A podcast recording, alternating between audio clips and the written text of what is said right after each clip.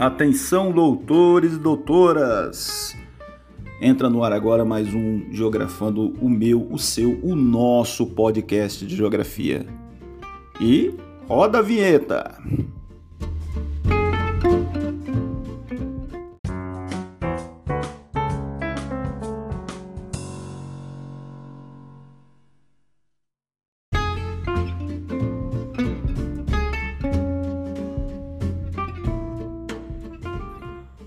Olá, doutores. Depois de um tempo aí parado, né?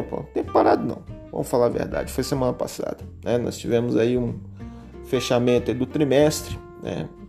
Acho que a, quem está vindo presencialmente aí deve ter conhecido a professora Caroline. Ela vai ficar com vocês aí até o final do ano aí presencialmente. Eu vou ficar de forma remota, né? Por quê, professor? Por causa da minha saúde, né? Eu sou diabético, tenho hipertensão e se eu pegar esse troço eu morro mais rápido. Então, vamos preservar minha saúde. Eu recomendo que vocês façam a mesma coisa também, porque esse troço não é gripezinha. Né? Essa Covid aí, ela mata mesmo. São mais, já estamos chegando a quase 160 mil pessoas mortas. Né? O que, que nós vamos falar hoje? Nós vamos falar sobre a região norte, meus amigos. Ah, mas o senhor não falou semana passada. Falei, falei semana passada. Só que nós falamos sobre aspectos físicos, relevo, clima, vegetação, hidrografia, falamos sobre a bacia amazônica e Tocantins-Araguaia, são as duas maiores bacias, falamos sobre a mata de terra firme, mata de igapó, mata de várzea, falamos aí do, dos pontos mais altos do nosso país, né? O, o, Pico da Neblina, o Pico 30, 31 de Março, falamos aí sobre o clima equatorial, tropical, né? equatorial predominante. Mas tem gente morando em cima, né? O que, que esse pessoal faz? Né? Quais são as atividades aí? Como é que eles fazem para sobreviver? Né? Quantos são? Então tem uma parte na apostila, se eu vou postar de novo é para vocês, que é sobre demografia, ou seja, estudo sobre a população. Então, o autor aqui do livro ele fala, isso aí é um material que eu peguei de outro, outros autores, é, eu estou botando a referência para vocês no final. A região norte ela não cresceu de forma expressiva até 1970, né? É uma região muito grande, né? e até essa década a comunicação era muito precária e havia pouco desenvolvimento econômico. A partir dos anos 70, principalmente devido à mineração, aí o autor do livro fala até de garimpos, né? Existe muita riqueza mineral nessa área, nessa região muitos garimpos, inclusive clandestinos, fazendo um monte de besteira, né? fora de controle, né? é, fez com que houvesse um impulso das migrações, aí, crescimento da população, aí, principalmente por causa de imigrantes, boa parte vindo aí de, do Nordeste, do Sul do Brasil, né? do Sudeste. Então, de acordo com o IBGE, no censo de 2019, é, na projeção que foi feita, a região norte ela conta com pouco mais de 18 milhões de habitantes. E essa população ela é muito mal distribuída. A maior parte dessa população está localizada nas cidades. E as maiores cidades lá são as capitais, né? Aí eu chamo a atenção para vocês aí para Belém, que é a maior de todas, né? E Manaus que eu tive a oportunidade de conhecer porque eu tenho parente lá. Uma cidade bem interessante.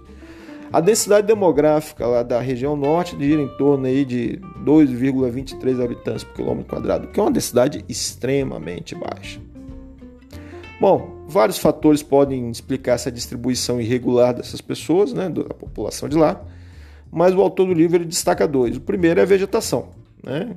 É, grande parte dessa região é ocupada pela floresta amazônica, que impede algumas áreas de serem ocupadas, né?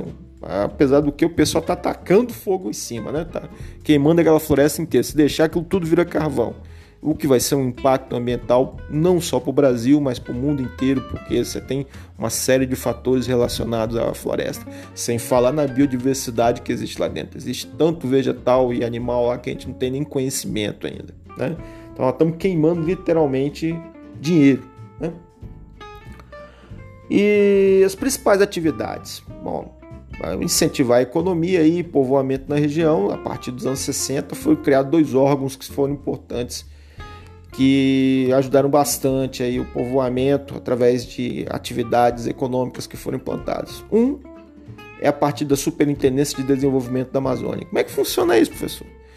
É uma, um órgão do governo federal que é, incentiva, por exemplo, através de empréstimos ou através de criação de projetos, a instalação aí de empreendimentos, como por exemplo uma fábrica ou um polo industrial, alguma coisa nesse gênero, né?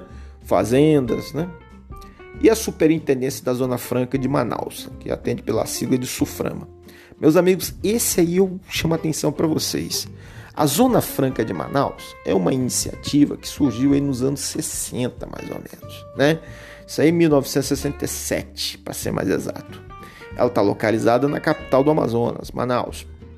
E ela é uma área que permite, é um polo industrial que permite que cada empresa que se instale lá seja isenta de imposto. Ah, mas por que, que faz isso, professor? Para incentivar alguma empresa a ir para lá. Ah, então o que, que ganha com isso? Ganha a geração de empregos, a movimentação da economia, né?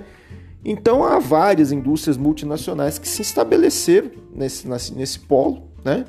E isso gerou aí um, um o autor do livro fala, né, mais ou menos os dados, né? De acordo com a Suframa, ele, existem mais de 600 indústrias no polo, isso é muita coisa. Tive a oportunidade de ir lá, gente. É uma área maior do que o Civit 1 e o Civit 2 junta, tá? Uma geração de mais de 500 mil empregos, diretos e indiretos.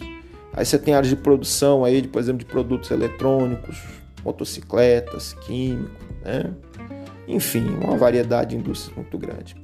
Na agricultura, essa agricultura é bem representativa, principalmente a produção de pimenta do reino, no Pará, né, que é feito bastante. É, a juta, que é uma fibra, né? Uma fibra vegetal que é utilizada para fazer tapete, corda, saco de estopa. E você tem outras também, outras produções aí que vêm se destacando, né? Principalmente a partir de dos tempos para cá, né? Expansão aí em áreas do Pará da soja que vem aumentando cada vez mais, o arroz, que é uma agricultura forte, que aí não, a gente não está falando, mas é importante. A pecuária, ela se desenvolve de forma extensiva, ou seja, o gado é criado solto, né? E destaca não só a pecuária bovina, mas a criação de búfalos. Isso aí especificamente no Pará, na ilha de Marajó. Hum? Búfalo é um bicho que não é natural aqui do Brasil e ele gosta de ficar em áreas alagadas. O extrativismo vegetal e mineral ele, eles complementam aí a, a, a, economia da região, né? Principalmente a extração aí de madeira. Você tem estados do Pará e do Amazonas que isso é um problema sério porque várias dessas de árvores aí comprando a própria castanheira do Pará tá ameaçada de extinção, né? Além de outras variedades de açaí, palmito e por aí vai. Além disso, você tem da extração de madeira, você tem extração do cupuaçu, do açaí, do guaraná e de outros vegetais, até para uso medicinal. No caso do cupuaçu, ele não é plantado só no Pará ou no, na região norte. Ele é plantado agora em várias áreas do Brasil, inclusive aqui no Espírito Santo tem lugares aí que estão tendo esse tipo de plantio. Agora, uma coisa que se destaca bastante e que está ligada a extração, o extrativismo vegetal, é a extração da borracha. No passado, até o início do século XX, o Brasil era o maior produtor de borracha do mundo. Isso fez com que essa região ganhe, assim, tivesse uma riqueza muito grande. Né? Foi um tempo aí importante aí para a economia não só da região norte, mas também para o Brasil. A borracha hoje ela é, tem uma produção significativa, mas não é aquela quantidade que era no início do século XX e hoje existem alguns países aí que produzem mais borracha do que o Brasil, Malásia, por exemplo, Vietnã. E na extração mineral, né, você tem um, for, uma, um, um, apelo muito forte aí. Aí destaca-se alguns minerais como o manganês, o amapá, a cassiterita, o ferro, a bauxita, né, o níquel no Pará, ouro, né, vários estados. Aí tem que se falar o seguinte, meus amigos: muito contrabando, principalmente ouro, pedras preciosas, que o governo não consegue controlar. Eu agora parece que atualmente o governo não quer controlar, né? É o que tá, tá tudo indicando. E aí é uma, uma situação aí meio complicada, porque vários desses garimpos estão em áreas de terras indígenas, que pela lei não pode entrar ninguém que não seja autorizado pela Polícia Federal. E aí, em plena pandemia de Covid, você imagina, né? Várias dessas tribos aí, muitas delas são até tribos ainda que não têm um contato ainda direto com a civilização, não tem a mesma os mesmos anticorpos que tem aqui no Brasil, aliás, da população brasileira, né? São muito vulneráveis em relação à saúde. Então, há um problema muito sério em relação a esse contato, além de outros problemas sociais aí que uma hora a gente fala melhor, né? Então são as bases da economia e eu falei das principais características, além do que você tem uma parte cultural muito interessante aí da região norte que merece ser destacado, né? O carnaval aí dos, de Parintins, né? Os, o carnaval deles é diferente, é uma, uma coisa bem específica regional, a comida, né? A comida é muito interessante de lá. É muito, muita base de peixes, de ervas da Amazônia, né? pirarucu, tambaqui, peixes aqui que são bem diferentes da, do que a gente está acostumado aqui.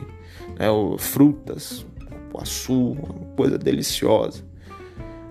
Bom, o, aqui a gente complementa a parte da região norte. É, obviamente tem muito mais do que isso. A gente poderia falar muito mais coisa, mas vamos ficar no resumo. Isso. E as próximas aulas a gente vai trabalhar com o Nordeste, complementando, né? Espero que vocês estejam bem. Gostaria que vocês aparecessem de vez em quando aí no, no Fala que eu discuto geográfico todas as segundas-feiras a partir das 10 horas, entre 10 e 11 horas. Até mesmo para me dar um retorno desse podcast, se vocês estão gostando, o que precisa melhorar, como é que tá, né? Sugestões, críticas, dúvidas, angústias. E no mais, um beijo na alma.